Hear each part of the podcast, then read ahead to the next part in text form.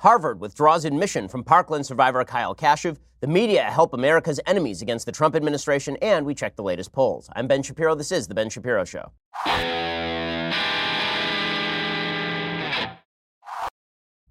Well, I hope you had a wonderful Father's Day, or as we here at The Ben Shapiro Show, in true woke fashion like to call it, second legal guardian of unspecified gender day. But if you didn't, good news, we're back. It's a Monday. And we're going to take you through the whole week. Lots of news breaking. We'll get to all of it in just one second. First, we are halfway through the year. It is never too late to get started on the things that you want to accomplish. The fact is that you have a lot of things that you need to get done. One of those things might be making your business more efficient. And the way to make your business more efficient is not to spend an enormous sum of money on your legal costs. Okay? Legal costs are enormous. It takes a lot of time. It takes a lot of money, unless you use LegalZoom, which is why I have been using LegalZoom personally for years. It makes it easy when you have someone to help you along the way. That's why LegalZoom is extending their friends and family discount to everybody right now. For a limited time, you can get 10% off the things you've had on your to do list. If you're a small business owner, if you make your accountant happy by saving on that LLC, DBA, S Corp, and more, you can also save time and secure some peace of mind by wrapping up that last will or living trust you've been putting off because once you are done with that, you don't have to think about dying anytime soon. LegalZoom is not a law firm, but don't worry. If legal questions are holding you up, they have a network of independent attorneys that can provide advice to get you over all the legal hurdles that pop up in your life. Don't wait any longer to get started on your goals this year. Visit LegalZoom.com right now. Save 10%. Awesome deal. With LegalZoom's friends and family discount, just be sure to enter code BEN in the referral box at checkout. That offer is only available for a limited time, so hurry over to LegalZoom.com Right now, use promo code BEN for 10% off. That's LegalZoom.com, LegalZoom, where life meets legal. Okay, so breaking news this morning. A kid who I have found to be strong, resilient, and classy, Kyle Kashuv, who's a Parkland survivor, is now being smacked by Harvard. He was admitted to Harvard, and now he has been rejected from Harvard. Now, I knew about this, honestly speaking, a couple of weeks ago. Kyle told me about this a couple of weeks ago when it first happened. He sort of asked my advice on how to navigate it. I'll tell you the whole story and what exactly happened to Kyle starting from the beginning. So, today, he announced on Twitter that Harvard University had withdrawn his admission from the school over the revelation of racist, offensive, idiotic posts written on a private Google document with friends when he was 16 years old. So, back when Kyle was 16, before the Parkland shooting ever occurred, he was on a Google Doc with a bunch of his supposed friends, a private Google Doc, and he dropped the N word and a bunch of other disgusting, nasty references. Now, this is something not to make excuses for bad things, but this is something that 16 year olds sometimes do because 16 year olds are stupid. Everyone knows 16 year olds are dumb. 16 year olds do not have fully developed prefrontal cortices. They are not geniuses, or at least if they are geniuses, they're geniuses for 16 year olds. But if you are a kind of person who would like everything that you did when you were 16, said in public or private, re earthed, re unearthed every time something good happened to you, well, then you'll love this story. So Kyle put all this stuff on a private Google document with supposed friends. Then the Parkland shooting happens, and Kyle becomes a very outspoken advocate for the Second Amendment, a very heavy publicized, heavily publicized figure, particularly on the right. On the left, there are a bunch of heavily publicized figures from Parkland, ranging from I think her name was Emily Gonzalez to the to David Hogg, obviously Cameron Kasky, who we had on the Sunday special to talk about Parkland. And so there are a bunch of these survivors, and many of them handle fame well. Some of them don't handle fame as well, but they're all kids, right? These are all people who are 17, 18 years old at the most. Well, Kyle Kashuv is one of these people, and he spends a couple of years basically going around with various other members of the Parkland class and trying to develop school safety initiatives. So he meets with a bunch of senators on both left and right. He meets with the President of the United States. He becomes this very prominent figure. Now, Kyle also has impeccable academic credentials. So Kyle graduated second in his class. His class is several hundred people. He had an, a, a weighted GPA of something like 5.4, and he scored 1550 on his SATs. So his academic credentials were fully in order. So he applies to Harvard, and he gets in.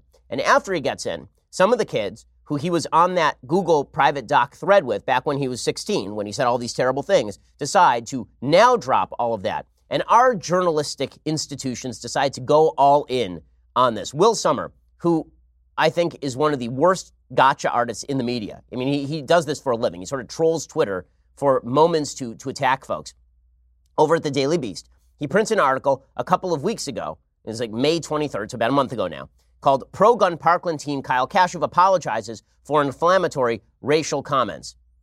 And Kyle had gone ahead and done that. He had called me after he said this stuff is resurfacing, and I said, You should come forward. You should explain to everybody that you apologize and that you never meant any of this stuff. If you didn't mean any of this stuff, you should explain where you were coming from. And what Kyle said is that, like many 16 year olds, he fell in with a group of people who were trying to shock each other. If you remember being a 16 year old boy, very often 16 year old boys say shocking and terrible things to each other specifically for the shock effect. So Kyle came out and he made a statement at the time, and Will Sommer and other members of the media covered this as though this was actual news. They covered it as actual news that a 16 year old said stupid things in a private Google document, and then a lot of his political adversaries decided to go after him on that basis. There are also, also some members of the so called alt right who decided to go after Kashuv, some members of sort of the fringy right who decided to go after Kashuv. The reason being that Kashuv had derided the alt right for their racism. He had said racism is bad, particularly after Parkland. He had said that he was not going to participate in events with people who he perceived as racist. And they said, ah, ha, ha, ha, ha. Back when you were 16, you said X. These were adults attacking a kid who was 17, 18 years old at the time. And then they all sent these notes to Harvard's admissions committee. Okay, so Kashuv says all this stuff. The Daily Beast reports all of this. And then Harvard gets a hold of it. And then Harvard rescinds his admission. So here is what Kyle explained on Twitter this morning. It's a thread. Harvard rescinded my acceptance. Three months after being admitted to Harvard class of 2023, Harvard has decided to rescind my admission over texts and comments made nearly two years ago, months prior to the shooting. I have some thoughts. Here's what happened. A few weeks ago, I was made aware of egregious and callous comments classmates and I made privately years ago when I was 16 years old, months before the shooting, in an attempt to be as extreme and shocking as possible. I immediately uh, apologized, and he did, in fact, issue an apology. By the way, side note here this is a smear job on Kashuv in the sense that there are a bunch of other 16 year olds in the chat. Have you seen any of their names appearing in public media? Have you seen any of the other 16 year olds who said similarly disgusting and outrageous things? Have you seen any of them been shamed out of their college acceptance? Didn't think so. Okay, so here's the apology that Kashuv, that Kashuv issued at the time. Quote, I have recently been made aware of screenshots circulating that include offensive comments former classmates and I made a few years ago, long before the shooting. I want to address this with honesty and transparency. We are 16 year olds making idiotic comments using callous and inflammatory language in an effort to be as extreme and shocking as possible. I'm embarrassed by it, but I want to be clear that the comments I made are not indicative of who I am or who I've become in the years since. This past year has forced me to mature and grow in an incredibly drastic way. My world, like everyone else's in Parkland, was turned upside down on February 14th. When your classmates or teachers and your neighbors are killed, it transforms you as a human being. I see the world through different eyes, and am embarrassed by the petty, flippant kid represented in those screenshots. I believe those I've gotten to know since that since, since know I'm a better person than that. I can and will do better moving forward. That was his original statement.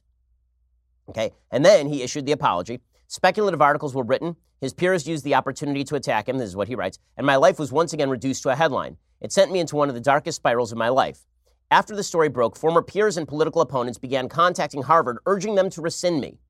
I'm sorry, this is disgusting stuff. You're going after a 16 year old who's now 18 for comments he made two years before in a private Google chat and sending it to Harvard administrators in an attempt to ruin his life? This is not an adult. It is a person who was 18 years old and was 16 when these comments were made. And we're now going to go to Harvard and try to have his admission rescinded on the basis of what? That he can never move beyond that? He can never grow as a person? He can never repent. We have to now participate in an auto da fe in which we burn Kashuv and people like him at the stake.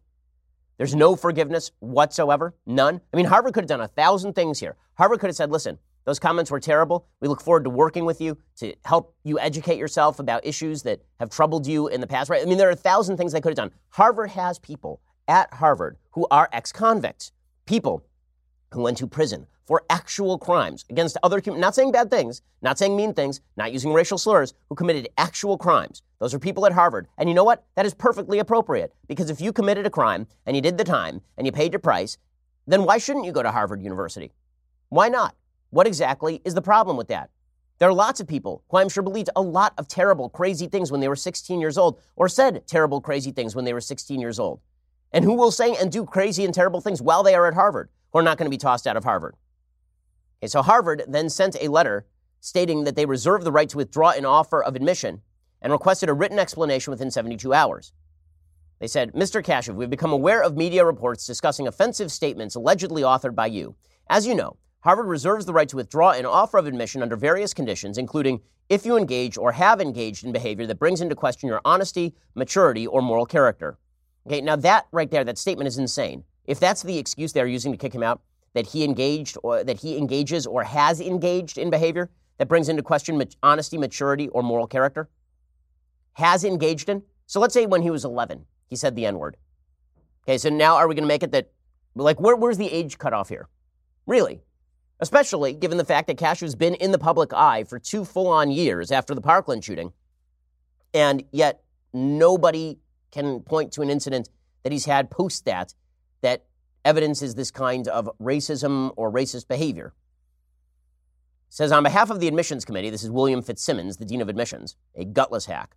On behalf of the admissions committee, we write now to ask you to send us a full accounting of any such statements you have authored, including not only those discussed in the media, but any others as well. Please also provide a written explanation of your actions for the committee's consideration. Please email these materials to us by no later than 10 a.m. Tuesday, May 28th. And they sent this to him on May 24th. So they wanted him to, to come up with a full list, and they, they wanted a full mea culpa by May 28th. So Kashuv complied, and he wrote a letter. And here's what the letter said It said, Let me first state it says, Let me first state that I apologize unequivocally for my comments, which were made two years ago in private among equally immature high school students. In the attached document, I've attached all the comments I've been able to record. I do not have access to the electronic record of that conversation and do not recall other things that may have been said. I've only seen what has appeared in the media. I take full responsibility for the idiotic and hurtful things I wrote two years ago. I make absolutely no excuse for those comments. I said them, I regret them, and by explaining the context and my subsequent experiences, I am not trying to excuse them. Instead, I am seeking to demonstrate the hurtful things I said do not represent the man I am today. I understand Harvard's concern over these offensive statements from my past, and I further understand that Harvard has been contacted about them by people expressing concern about them. I am very sorry to have put the college in this position. I am determined to take whatever steps are necessary to rectify this past wrong and to reassure Harvard of my commitment to values of tolerance, diversity, and inclusion, which I hope to advance as a member of the class of 2024. This is the context in which I made these comments. While this does not excuse my comments, I made poor choices with a group in which those words, words bore little weight and were used only in a means for their shock value. I bore no racial animus. The context was a group of adolescents trying to use the worst words and say the most insane things imaginable. Until these writings were disclosed, I had long forgotten about them. While I will forever bear incredible shame for typing them, I especially feel remorse now that they've been made public, knowing they have caused terrible pain to people I care about. I gave no consideration to the meaning and weight of the words I wrote in an effort to impress then friends and classmates, and looking back, I know clearly now I wrote terrible things I can never unwrite. My intent was never to hurt anyone. To do so would have magnified the harm immensely. I also feel I am no longer the same person, especially in the aftermath of the Parkland shooting and all that has transpired since. In a second, I'll read you the end of Kyle's response to Harvard's request for a mea culpa. First, let's talk about that suit you're wearing. So I know you go to work and you're wearing a suit, you just got it off the rack, and you're like, oh, this probably fits me great. It doesn't. Okay, it's really ugly. Instead, what you need is a suit that is made just for you. This is where Indochino comes in. Indochino is the world's most exciting made to measure menswear company. They make suits and shirts to your exact measurements for an unparalleled fit and comfort. If you're in the middle of planning a wedding, they have tons of options for those looking to outfit their wedding party. So here's how it works. You can visit a stylist at one of their showrooms. Indochino has over 40 showrooms in North America. They will take your measurements personally. Or you can measure at home and shop online at Indochino.com. Choose your fabric, your design customizations, simply submit your measurements with your choices online, relax while your suit gets professionally tailored and mailed to you in a couple of weeks. This week, my listeners can get any premium Indochino suit for just 369 bucks at Indochino.com when you enter promo code Shapiro at checkout. That is 50% off the regular price for a made to measure premium suit, plus shipping is free. I have an Indochino suit. It is perhaps my favorite suit. It is fantastic. It fits perfectly because it was tailored just for me. That's Indochino.com, promo code Shapiro for any premium suit, just 369 bucks and free shipping. It's an incredible deal for a premium made-to-measure suit. Once you go custom, you're not going to want to go back. You're going to look fantastic. Go check them out at Indochino.com and use promo code Shapiro for any premium suit, just 369 bucks and free shipping. Okay, so Kyle continues in this letter back to Harvard. He says, My intent was never to hurt anyone. To do so would have magnified the harm immensely. I also feel I am no longer the same person, especially in the aftermath of the Parkland shooting and all that has transpired since. I had to mature, not only to address that horrible situation, but to fulfill my new role as a school safety activist. I have tried hard to be a better man in honor of the friends I lost, and I believe I have grown and matured significantly through this experience. I am proud of some of the things I have accomplished in the wake of that tragedy, and I do not recognize the person who wrote those things. When I was reminded of the writings, I was mortified and embarrassed. My parents raised me to be better than what is represented in these screenshots from about two years ago. In an effort to be as honest and transparent as possible, I immediately apologized publicly when reminded of these messages, while knowing the media uproar that would ensue. It did ensue, and I have continued to accept responsibility and the resulting legitimate criticism. As you know, I intend to take a gap year before beginning my studies to continue my work promoting school safety. I will continue to mature and will enter Harvard with three years and many life experiences between the foolish child who said those things and the man I am today. As an aspiring member of the Harvard community, I aspire to the values that the community strives to uphold. Therefore, I have already written to the Harvard College of Diversity, Education, and Support, both to express my deepest apologies and remorse and to reach out to begin a dialogue that I hope will be the foundation of future growth. While I am no longer the same person who wrote those comments, there is always more to learn, especially about the legacy of racism in our society. Thank you again for this opportunity to address these issues. I hope this fully addresses your concerns, but if not, I would be happy to provide any further information or discussion you require. So that's the letter that Kashuv wrote back to them. And then he also sent a letter to the Office of Diversity. I'll read that to you in a second. So, Kashuv doesn't just respond to Harvard admissions asking for some sort of justification with what I think is a very classy letter, taking full blame for what he did, but also recognizing that he has grown as a human being since he was 16 years old and saw his friends shot. Okay, and then he issued another letter, this one to the Office of Diversity. Quote, to Harvard College Office of Diversity and Support. Around two years ago, when I was 16 years old, before the mass shooting that occurred at my high school, Marjory Stoneman Douglas, I was part of a group in which we used abhorrent racial slurs. We did so out of misplaced sense of humor. We treated, we treated the words themselves as though they bore little weight and used them only for their shock value. Looking back two years later, I cannot recognize that person. I make absolutely no excuse for those comments. I said them. I regret them deeply. I bore no racial animus whatsoever. The context was a group of adolescents trying to use the worst words and say the most insane things imaginable. My intent was never to hurt anyone. And then he continues along the same lines as his original letter to the, to the admissions committee. On June 3rd, they write back to him. They say, Dear Mr. Kashuv, thank you for your response to our letter of May 24th. The admissions committee has discussed at length your account of the communications about which we asked and we appreciated your candor and your expressions of regret for sending them. As you know, the committee takes seriously the qualities of maturity and moral character. After careful consideration, the committee voted to rescind your admission to Harvard College. We are sorry about the circumstances that have led us to withdraw your admission, and we wish you success in your future academic endeavors and beyond. So, in other words, you're an irredeemable racist, and now we are going to ensure that you don't get into Harvard College and that you're smeared as such for the rest of your life because your political opponents unearthed stuff from when you were 16 years old that you said when you were young and stupid. Congratulations. Your academic life has basically been ruined. By the way, I've spoken with Kyle. What Kyle told me is that he turned down a full ride from NYU. So he turned down hundreds of thousands of dollars in foregone student debt so that he could attend Harvard College. So they waited until after that to, to reject his admission. By the way, he got a letter the same day from the Office of Diversity and Inclusion saying, quote, Hello, Kyle. I hope this message finds you well. Thank you for your email. We appreciate your thoughtful reflections and look forward to connecting with you upon your matriculation in the fall of 2020. In the interim, I encourage you to search online for different ways to connect to local organizations and resources within your community. Have a wonderful day. Best, Grace, Harvard College Dean of Students Office, Office of Diversity, Education, and Support. So, excellent job, Harvard. Your own diversity office is like, okay, they did the mature thing. We look forward to seeing you here. We hope that you've learned and grown, and we look forward to teaching you. Harvard Admissions Committee rejected him, expelled him, effectively speaking. Okay, after receiving Harvard's letter, Kashuv then responded by asking for an opportunity to make his case face to face and work toward any possible path toward reconciliation. And they said no. They said, Thank you for your correspondence. We understand this outcome is disappointing. Please be aware the admissions committee carefully and thoroughly considered your application, reaching its determination. Decisions of the admissions committee are final. We wish you the best. Okay, so I have a couple of notes about Harvard University. One, Harvard University is currently embroiled in a scandal where they have been rejecting Asian applicants on the basis of their race. Okay, that is a decision of the admissions committee. So the admissions committee is racist enough that they are rejecting Asian applicants on the basis of their race alone. Okay, they're in the middle of a lawsuit about this right now. But if a kid said something when he was 16 years old and has demonstrated full scale that not only is he remorseful, but that's not who he is as a person, then Harvard deigns to expel him based on unearthed private correspondence from when he was 16 years old. That's number one.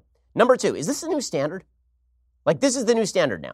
That anybody who anybody who has their crap from when they were 16 unearthed and then cast into public view, no matter what they've done since, no matter what they've gone through or what they've become as a person, that person's academic life gets ruined and that person is then smeared across academia. That a person can earn admission to Harvard not on the basis of activism, as some of Kyle's classmates did, Let's be real about this. There are certain of Kyle's classmates who did not score appropriately to get into places like Harvard or Columbia, and they are attending places like Harvard and Columbia solely on the basis of their activism. Kyle is not one of those. He finished number two in his class with a 5.4 weighted GPA and a 1550 on his SATs. He gets into Harvard regardless if anything happens at Parkland.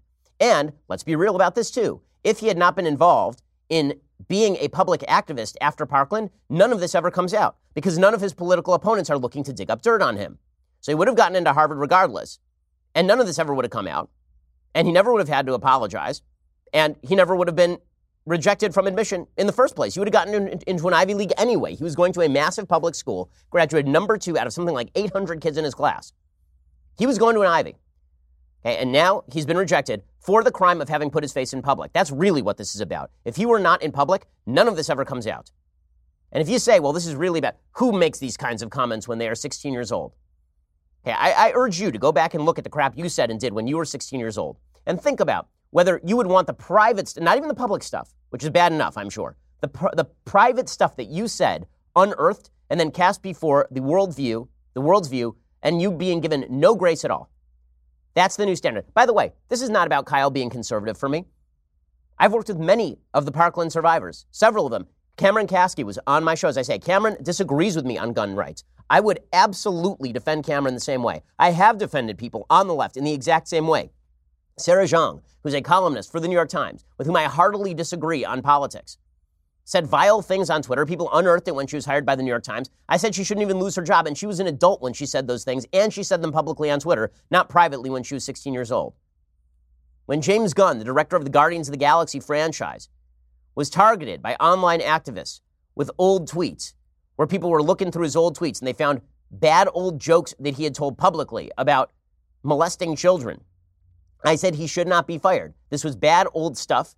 He had apologized for it in the past. Also, it was comedy. Right? And I defended him too. This is not about Kyle being conservative. I will tell you what, what is about Kyle being conservative. The left targeting Kyle is about him being conservative. Because it, I promise you, if, the, if Kyle were on the left, none of this ever sees the light of day. Nobody on the left unearths it. Nobody covers it in the media. If this had happened to David Hogg, the entire media infrastructure activates in order to defend him. When Laura Ingraham committed the grave sin of suggesting that David Hogg was spoiled, boycotts were started against her program based on media coverage of Ingraham.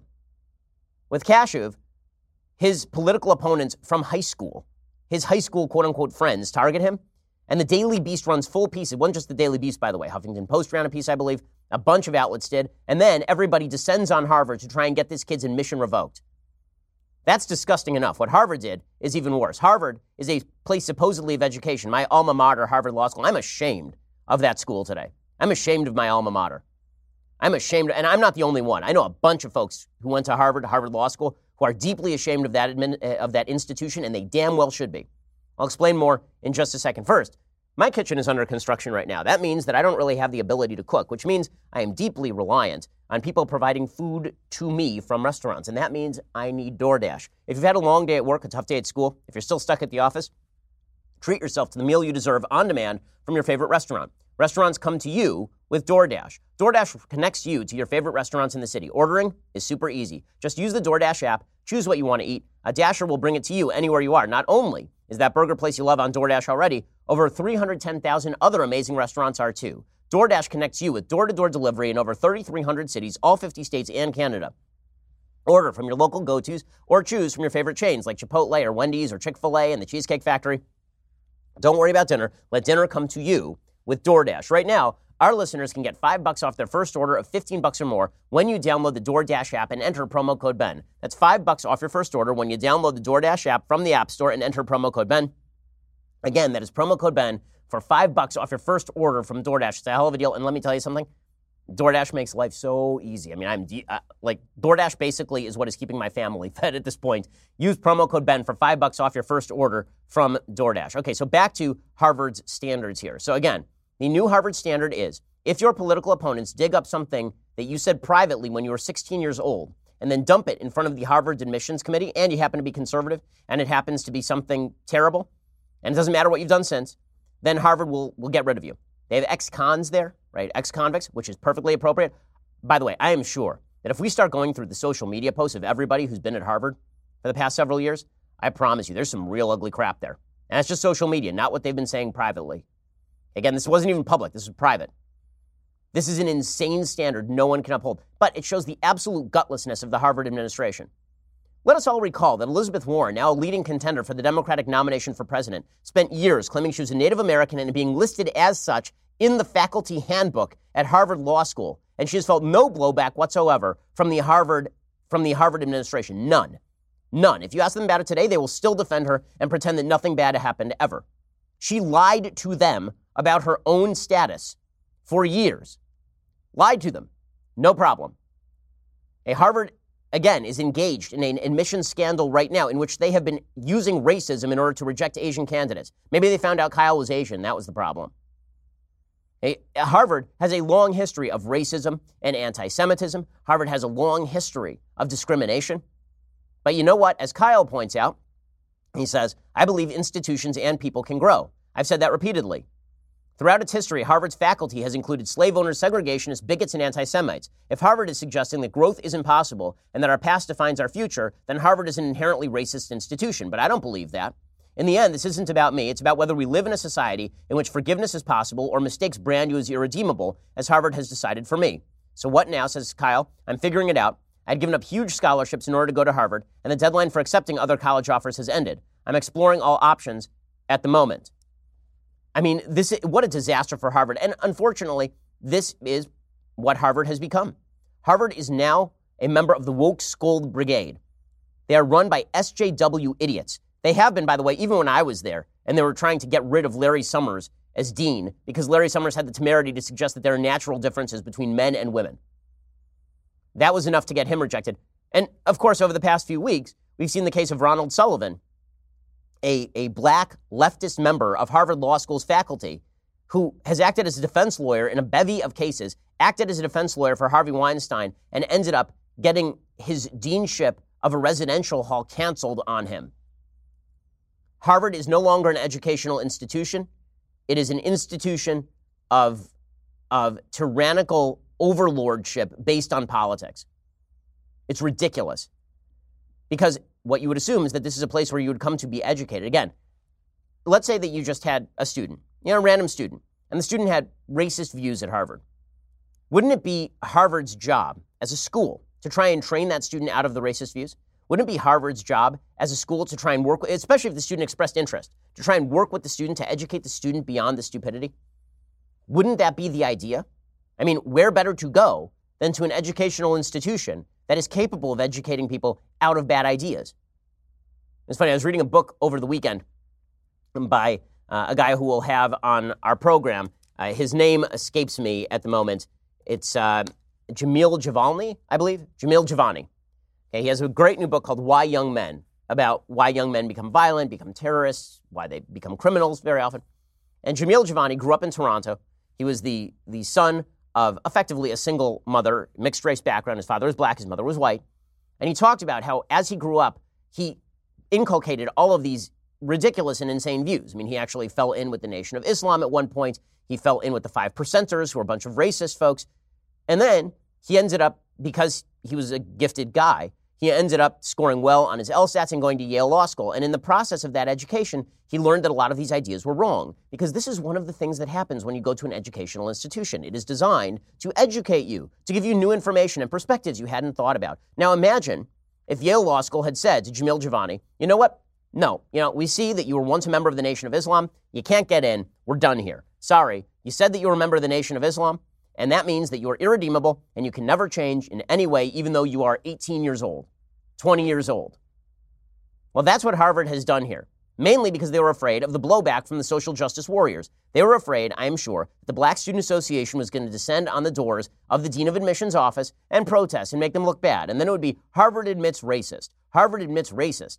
That was going to be how the media covered it. So Harvard was scared of the same media that is despicable enough to say that a 16 year old in private conversation saying a bad thing for which he apologizes and then spends years trying to live down that media was interested in bullying Harvard. That's why those articles came out in the first place. And Harvard caved because they have no spine. That's the story of our social justice day and age. A media that is not a media, that is not a journalistic institution. They are pseudo journalists who are actually activists, who are determined to use institutional power to club everyone else into submission, and a bunch of administrators at these various institutions who are willing to cave in because they don't want the pressure. Harvard made a very simple decision here. This is not about principle, because the principle is unlivable. This is a very simple decision by Harvard University. The decision is we would rather cave in to the woke scold media and their allies, these pseudo journalist activists and their activist friends. We'd rather cave into them than stand up for a principle of academic freedom and repentance. This is dangerous stuff for the country.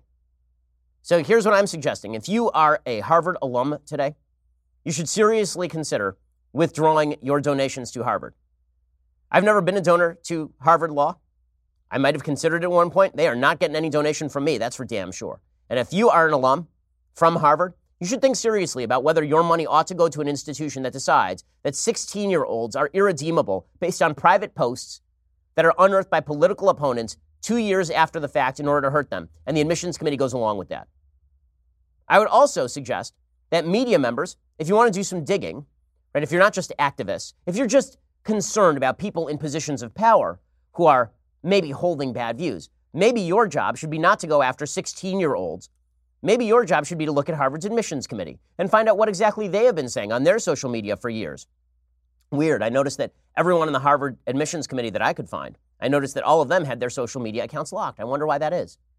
I wonder they, why they've locked those. I mean, don't they want to be transparent and open about their viewpoints? Hmm? Very weird. Very weird. Okay, a little bit more on this in a second, and then we'll get to the media engaging in another kind of insanity. First, let's talk about the fact that you might need a new job. So you're working a job, and it's all right, but why wouldn't you want to upgrade?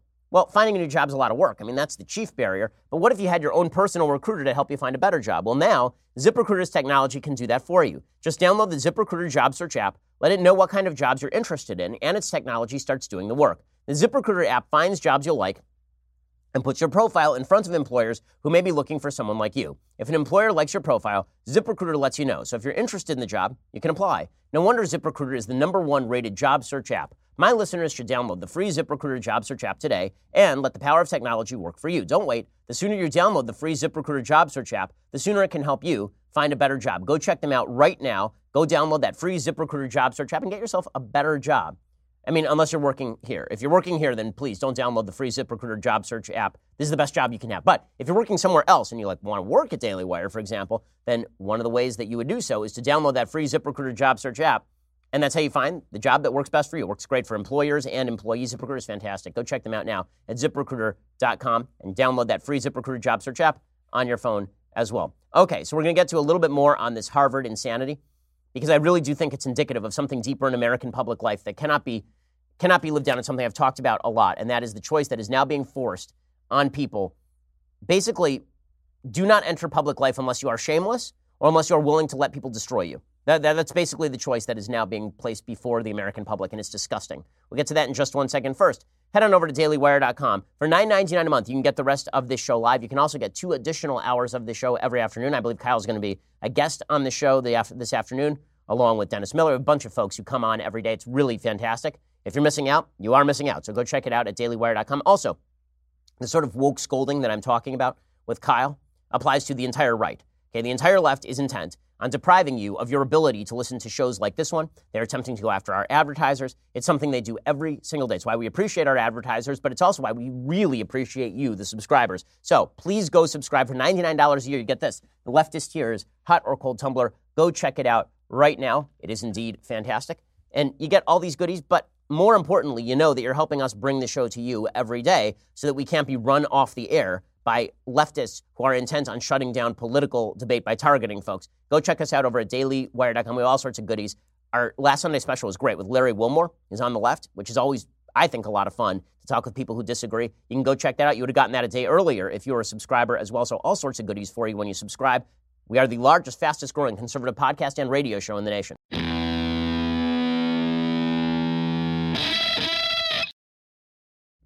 Okay, so one of the things that I think is worth pointing out here is the broader standard that has now been established. So we've seen it already with folks like Ralph Northam. That if you do something earlier in your life, at least Northam was like 25 when he was in med school and took a picture in blackface or a KKK hood. You got to pick one. Yeah, at least he was 25. So saying that he was doing something racist when he was 25, that's a lot worse than doing something racist when you are 16 years old. But even with that said, I said, even in the middle of the Ralph Northam saga, that if you spend the next 30 years of your life not being a racist, this should weigh into the consideration as to whether you are actually a racist. But what Northam ended up doing is basically saying he wasn't in the photo, and now he's able to live this down. So here is what has happened. If Kyle had never, Kyle Kashuv had never entered the public square, he would have been at Harvard. He did enter the public square, and then he got into Harvard, and then his political opponents targeted him. So what does this say about getting into politics? What does this say about sounding off on matters of public discourse and public opinion. It means that if you have the right opinions, you will be guarded no matter what you do. If you are on the left, you will be guarded by the media no matter what you do. Because amazing, but people stop talking about Ralph Northam. Isn't that weird? People just stop, stop talking about him. It's really crazy. Now, if you're a Republican, they would never stop talking about him. But Ralph Northam, they all just kind of shook their head and went on with their life. After all, he holds the correct political positions. That's the way this works. If you're Sarah Jeong and you have old racist tweets, Everybody just goes, oh, well, you know, that's Sarah. That's it. Whatever. Whatever. If you're James Gunn, everybody eventually moves on, even for James Gunn. If you're on the right, you are forever tarred and feather.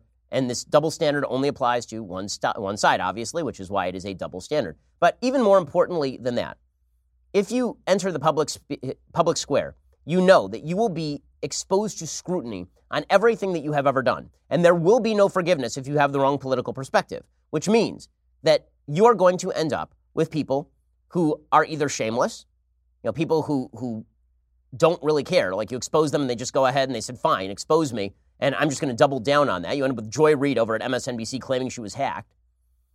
Or people, so shameless, or people who attempt to hide everything. Right? Those are the only two alternatives. People who are either absolute blank slates who have said nothing in the past, so you have no actual read on them, or people you have a read on, and the read is they're shameless. Those are the only two types of people who will rationally enter public life ever again. Because everyone who is honorable, I am sure, would apologize for bad things in their life. But the apology does not matter. That's the point. Kyle apologized. Kyle has attempted to be a better person. Kyle moved on, and it wasn't enough, which means that the normal, good human being who makes mistakes across the course of their life and speaks publicly and openly and tries to add their opinion to the public discourse, that person gets ruined. The only people who are welcome are people who are absolute anodyne enigmas. You have no idea who they are. Right? They're just blank slates like Barack Obama, who don't really have a public record, or you end up with people who are utterly shameless, or both. That's what you end up with in public life. This wrecks our public discourse. Our educational institutions, obviously, have already been wrecked. This is probably it's got to be one of the worst moves I've ever seen in academia. I mean, to reject a student on the basis of old private posts that, again, you can show no evidence that Kyle has ever acted in a racist way other than these posts. And the posts are bad. He apologized for them. He was 16. They were private and they were unearthed by political opponents in the media. Amazing, amazing stuff. Okay.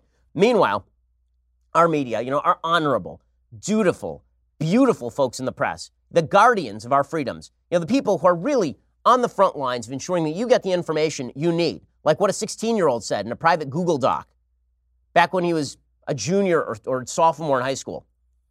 You know, we, we need those people on the front lines. We especially need them on the front lines when they are basically doing the work of the Iranian government. So, over the past week, we have seen the Iranian government really escalate its attacks in the Middle East. They attacked, allegedly, and, and by all available evidence, they attacked a couple of tankers in the Gulf of Oman. This is the second time they've done this in the past four months. And this has really raised a lot of tensions in the Middle East. And by the way, there's a bipartisan consensus among people who have seen the intelligence that this is what happened. Now, it's amazing. When there was a bipartisan consensus in the intelligence community that Russia impacted the election or tried to impact the election, then everybody ripped on Trump, right? Because Trump denied it. And they're right to rip on Trump because when the intel community says something and there's a pretty good and, there, and there's a pretty good consensus on it, the chances are pretty good that it's right. Even when it came to WMD in Iraq, the reason that the intelligence community worldwide got it wrong was not because of the Bush administration seeking to go to war. It was because the international intelligence community universally was lied to by Saddam Hussein. There's a reason that the Brits and the French and the Germans, everybody's intelligence services were coming up with the same answer on that one. So for all the talk about how this was all manipulated and our intelligence community this and that, okay, so the intel, you got to pick one. Either you trust them or you don't. Weird how everybody trusts the intelligence community on Russian interference in the election, but suddenly it comes to Iran and they don't anymore. And by the way, there is bipartisan understanding that Iran is behind these things. So Mike Pompeo, the Secretary of State, said over the weekend that there is no doubt that Iran is behind these attacks. How certain are you that Iran was responsible for these attacks, and do you have more evidence that you can share with us? Well, Chris, it's unmistakable what happened here. These were attacks by the Islamic Republic of Iran on commercial shipping on the freedom of navigation with a clear intent uh, to deny transit through the strait. This was on the Gulf of Oman side of the Strait of Hormuz. Uh, there's no doubt the intelligence community has uh, lots of data, lots of evidence. The uh, the world will come to see much of it, uh, but the American people should rest assured we have high confidence with respect to who conducted these attacks, as well as a half a dozen other attacks throughout the world over the past 40 days. Okay, so the media seek to paint this as propaganda. And the media seek to say, no, this is propaganda. And, and this is exactly what Russia's pushing, right? This is the line Russia's pushing. So Moscow, the Kremlin on Sunday, warned against the baseless accusations over last week's attack in the Gulf of Oman on two oil tankers blamed by Washington and Riyadh on Iran. Such incidents can undermine the foundations of the world economy. That's why it's hardly possible to accept baseless accusations in this situation, said Kremlin spokesman Dmitry Peskov. Peskov said, We always urge a sober appraisal of the situation and to wait for more or less convincing evidence to appear. Worth noting, the Russians basically denied for years that Bashar Assad had ever used chemical weapons against his own people. The Russians, needless to say, are not folks to trust when it comes to this because they've been on Iran's side. They were important in building the, the nuclear reactor in Iran. Uh, they, they've been instrumental in Iran's gaining regional power. They've stood with Iran in all of that. And then Iran, of course, is pushing this too. So Iran's parliament speaker hinted on Sunday that Washington was behind the suspicious tanker attacks. Ah, it was a false flag attack. So basically, everybody's gone Alex Jones now. So you got Moscow and Iran both saying, no, no, no, no. It wasn't the obvious Iranian attack. I mean, sure, there's tape of us, you know, like removing an unexploded mine from a ship on our rinky dink Navy. But, you know, it was probably the Americans. It was probably the Saudis or something. It was somebody else. So this is when, when propaganda is being repeated by Moscow and Iran, the media might want to, you know, take a little break and think, hmm, maybe, maybe this doesn't have a lot of credibility. So here's the headline from the Washington Post. Standoff with Iran exposes Trump's credibility issue as some allies seek more proof of tanker attack. Japan and Germany have requested stronger evidence than the grainy video released by the Pentagon. Now, you might be saying to yourself, as Paul Krugman at the New York Times is saying, oh, it's a wag the dog attack. First of all, if this is a wag the dog sort of scenario, then what exactly is Trump wagging the dog away from? You think he wants to go to war in the Middle East? What do you think that would do for his approval ratings? Think that'd be good? Think raising the price of oil in the midst of a shaky economy is a good idea? Probably not. But here's the other thing Democrats are repeating what Trump said. So when you have Mike Pompeo and Adam Schiff saying the same thing, pretty good indicator that perhaps that thing is true. So here's Adam Schiff, a man that who bears no love for President Trump. Apparently, he's now involved in the evil wag the dog scenario. So Adam Schiff, who Trump has termed pencil neck, and who hates Trump with a passion bordering on the insane. Adam Schiff was saying over the weekend there was no question that Iran was behind the attacks. So apparently it's a bipartisan wag the dog scheme. There's no question that Iran is behind the attacks. I think the evidence is uh, very strong and compelling. In fact, I think this was a Class A screw up by Iran uh, to insert a mine on the ship. It didn't detonate. They had to go back and retrieve it. I can imagine there are some uh, Iranian heads rolling uh, for that uh, botched operation. Um, but nonetheless, the problem is that we are struggling, even uh, in the midst of uh, this solid evidence, to persuade our allies to join us uh, in any kind of a response. And it shows just how isolated the United States has become. Okay, well, you know what would help Adam Schiff is if you went out there and forcibly made the case that the Trump administration is correct on what is going on with regard to Iran. But Here's the bottom line. There's a bipartisan consensus in Washington, D.C., from Adam Schiff to Mike Pompeo, that Iran is behind these attacks. Naturally, that means that the media are siding with Japan, Germany, the Iranians, and the Russians. Well done, media. You know, you, you, you guys are just doing yeoman's work. Not only that, not only are they doing amazing work. So there's an article at the New York Times. This is just insane. So the New York Times prints an article U.S. escalates online attacks on Russia's power grid. The United States is stepping up digital incursions into Russia's electric power grid in a warning to President Vladimir Putin and a demonstration of how the Trump administration is using new authorities to deploy cyber tools more aggressively, current and former government officials said.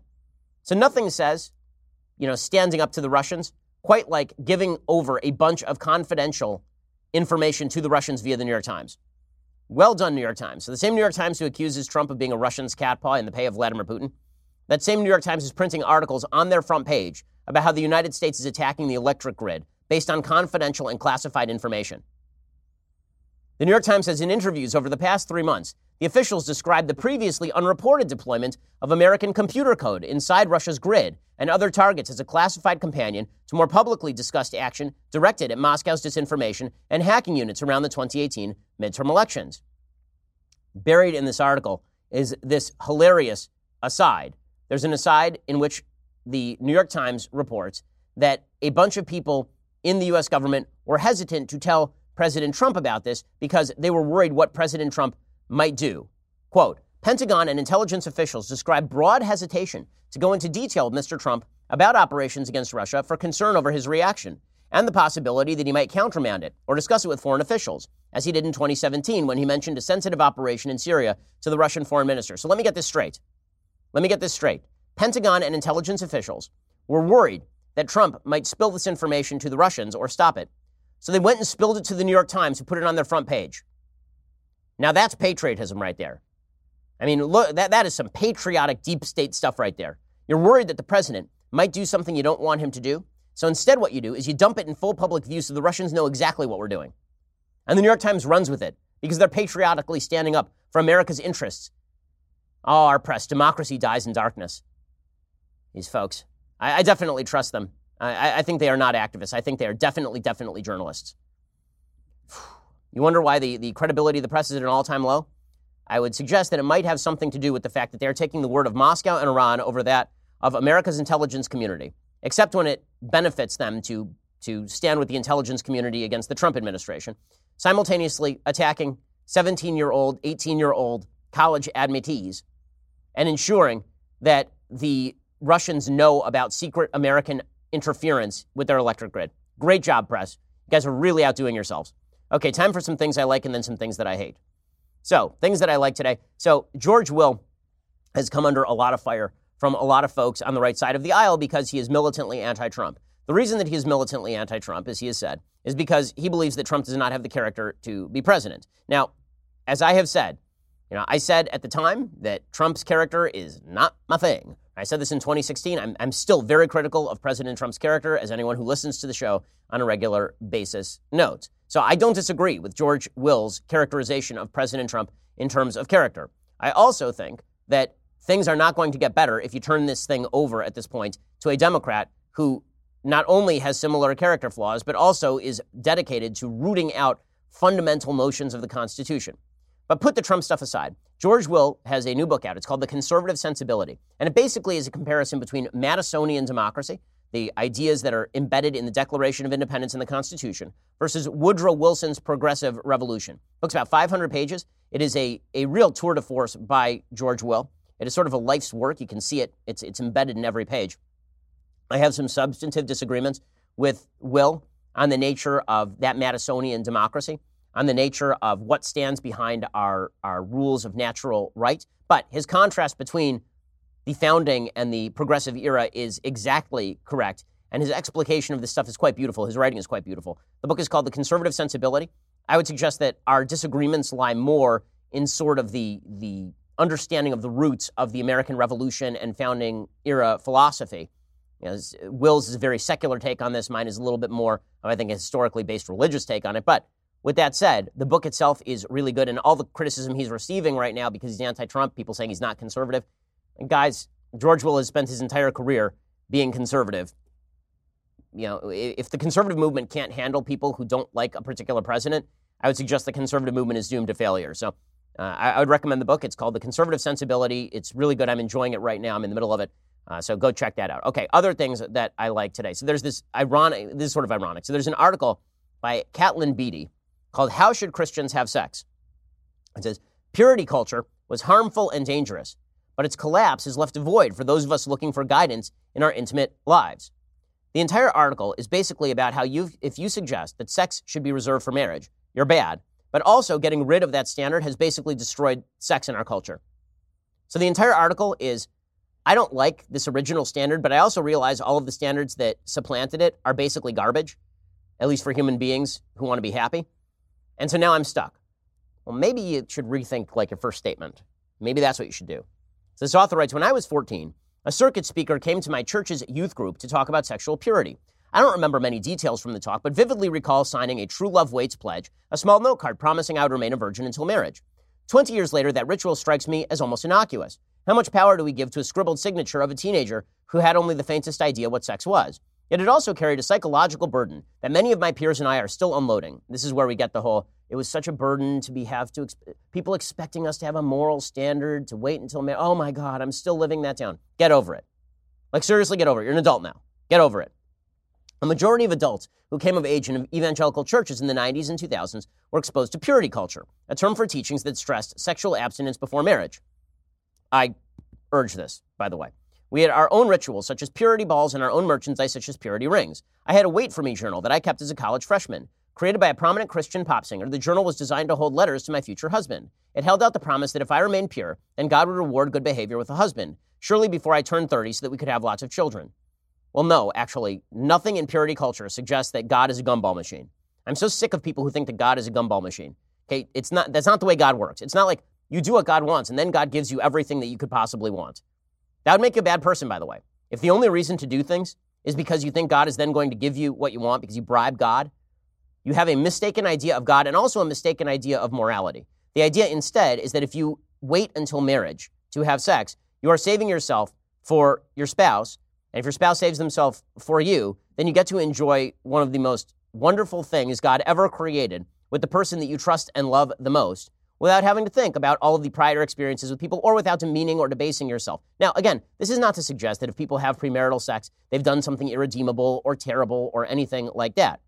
But from a religious perspective and from, I think, a basic natural law perspective, the idea of sex within marriage makes a lot of sense.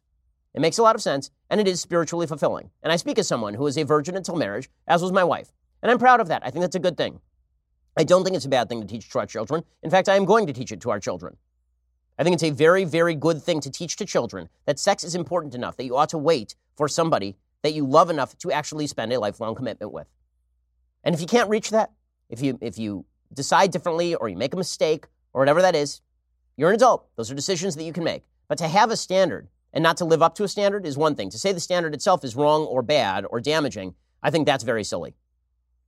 So this lady writes, somehow God and I got our wires crossed because the husband hasn't arrived. Again, it ain't, God, it ain't on God for you to find a husband. It really is not.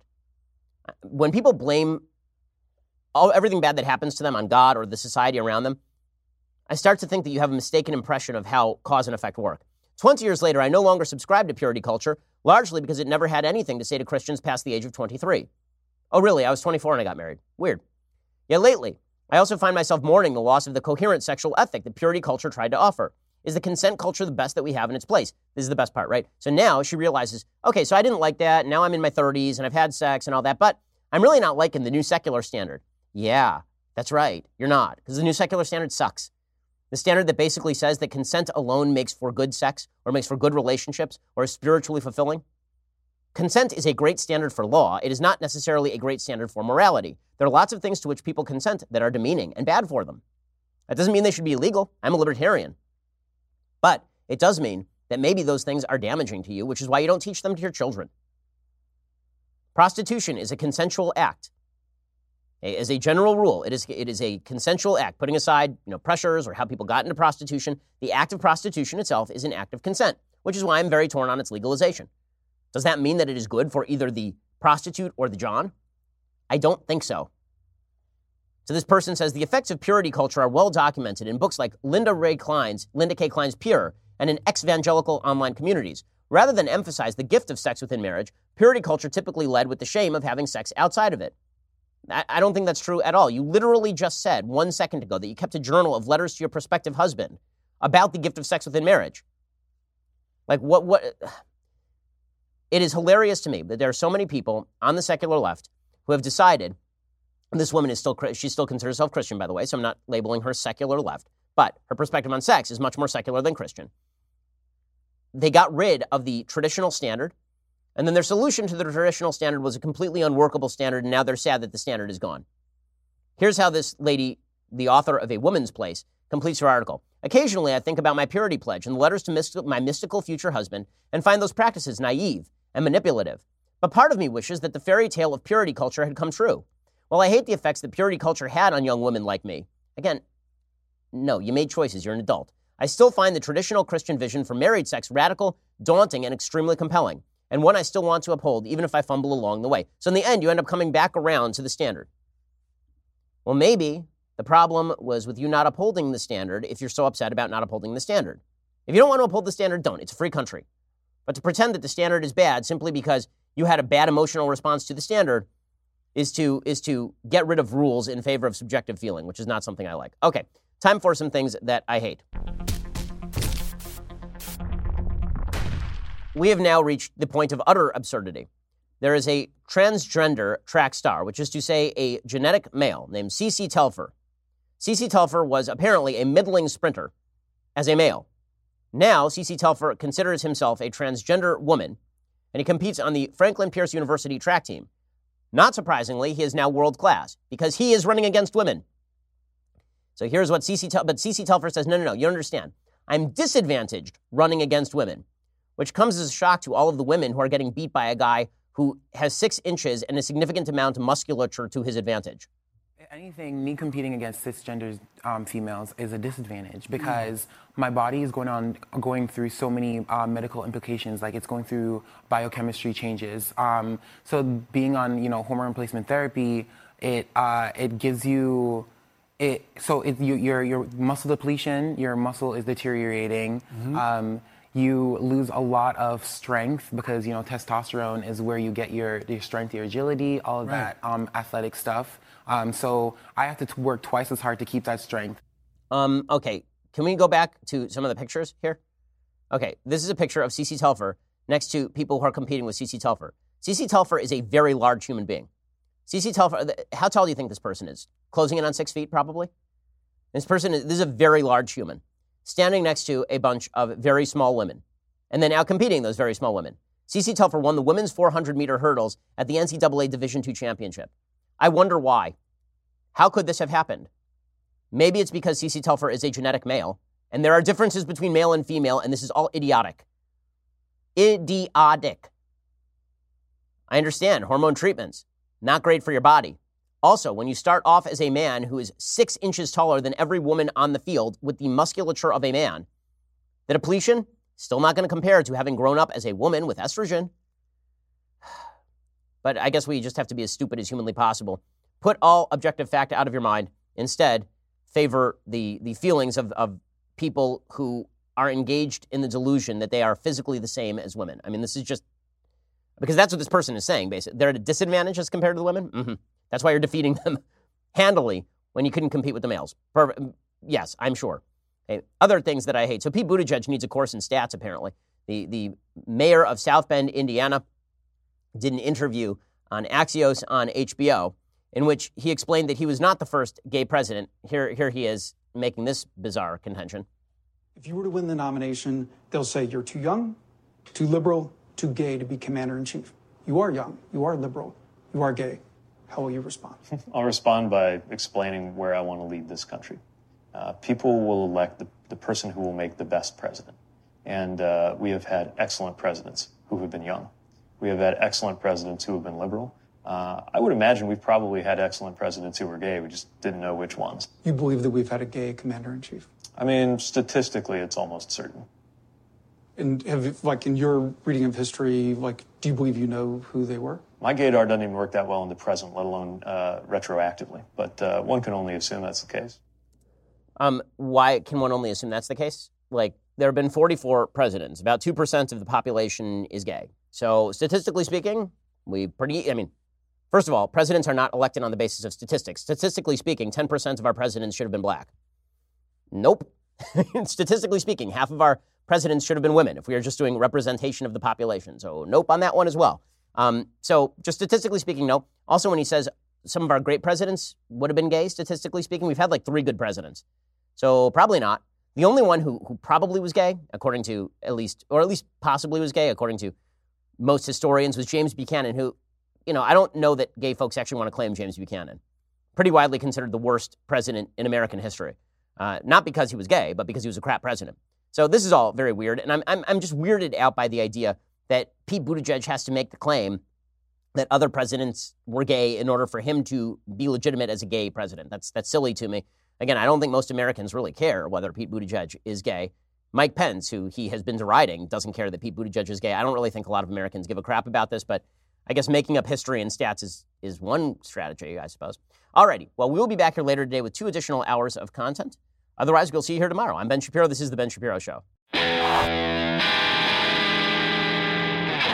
The Ben Shapiro Show is produced by Robert Sterling, directed by Mike Joyner, executive producer Jeremy Boring, senior producer Jonathan Hay. Our supervising producer is Mathis Glover and our technical producer is Austin Stevens. Edited by Adam Sayevitz. Audio is mixed by Mike Coromina. Hair and makeup is by Jesua Olvera. Production assistant Nick Sheehan. The Ben Shapiro Show is a Daily Wire production. Copyright Daily Wire 2019. Hey everyone, it's Andrew Klavan, host of The Andrew Klavan Show. The poet William Wordsworth wrote that his heart leapt up when he beheld a rainbow in the sky. Well, unfortunately, the rainbow has come down to earth, and here it's a sign of woke oppression, a weapon bent on the abolition of man. I'll explain on The Andrew Klavan Show. I'm Andrew Klavan. We'll get to more on this in just one second first. Pure Talk believes in American values, and that free should mean, you know, like free. So when you switch to Pure Talk today, you'll get a free Samsung 5G smartphone. There's no four line requirement, no activation fee, just a free Samsung that's built to last with a rugged screen, quick charging battery, and top tier data security. Qualifying plans start at just 35 bucks a month for unlimited talk, text, 15 gigs of data, and a mobile hotspot. Pure Talk gives you phenomenal coverage on America's most dependable 5G network. It's the same coverage you know and love, but for half the price of the other guys. The average family saves almost $1,000 a year. So, I challenge you to choose a company that actually doesn't hate your guts and shares your values. Let Pure Talk's expert U.S. customer service team help you make the switch today. Go to puretalk.com slash Shapiro to claim your eligibility for your free brand new Samsung 5G smartphone and start saving on wireless today. Again, go to puretalk.com slash Shapiro to switch to my cell phone company. I've been using them for years. They're fantastic. You'll love them as well. Go to puretalk.com slash Shapiro and claim your eligibility on that free brand new Samsung 5G smartphone. Start saving.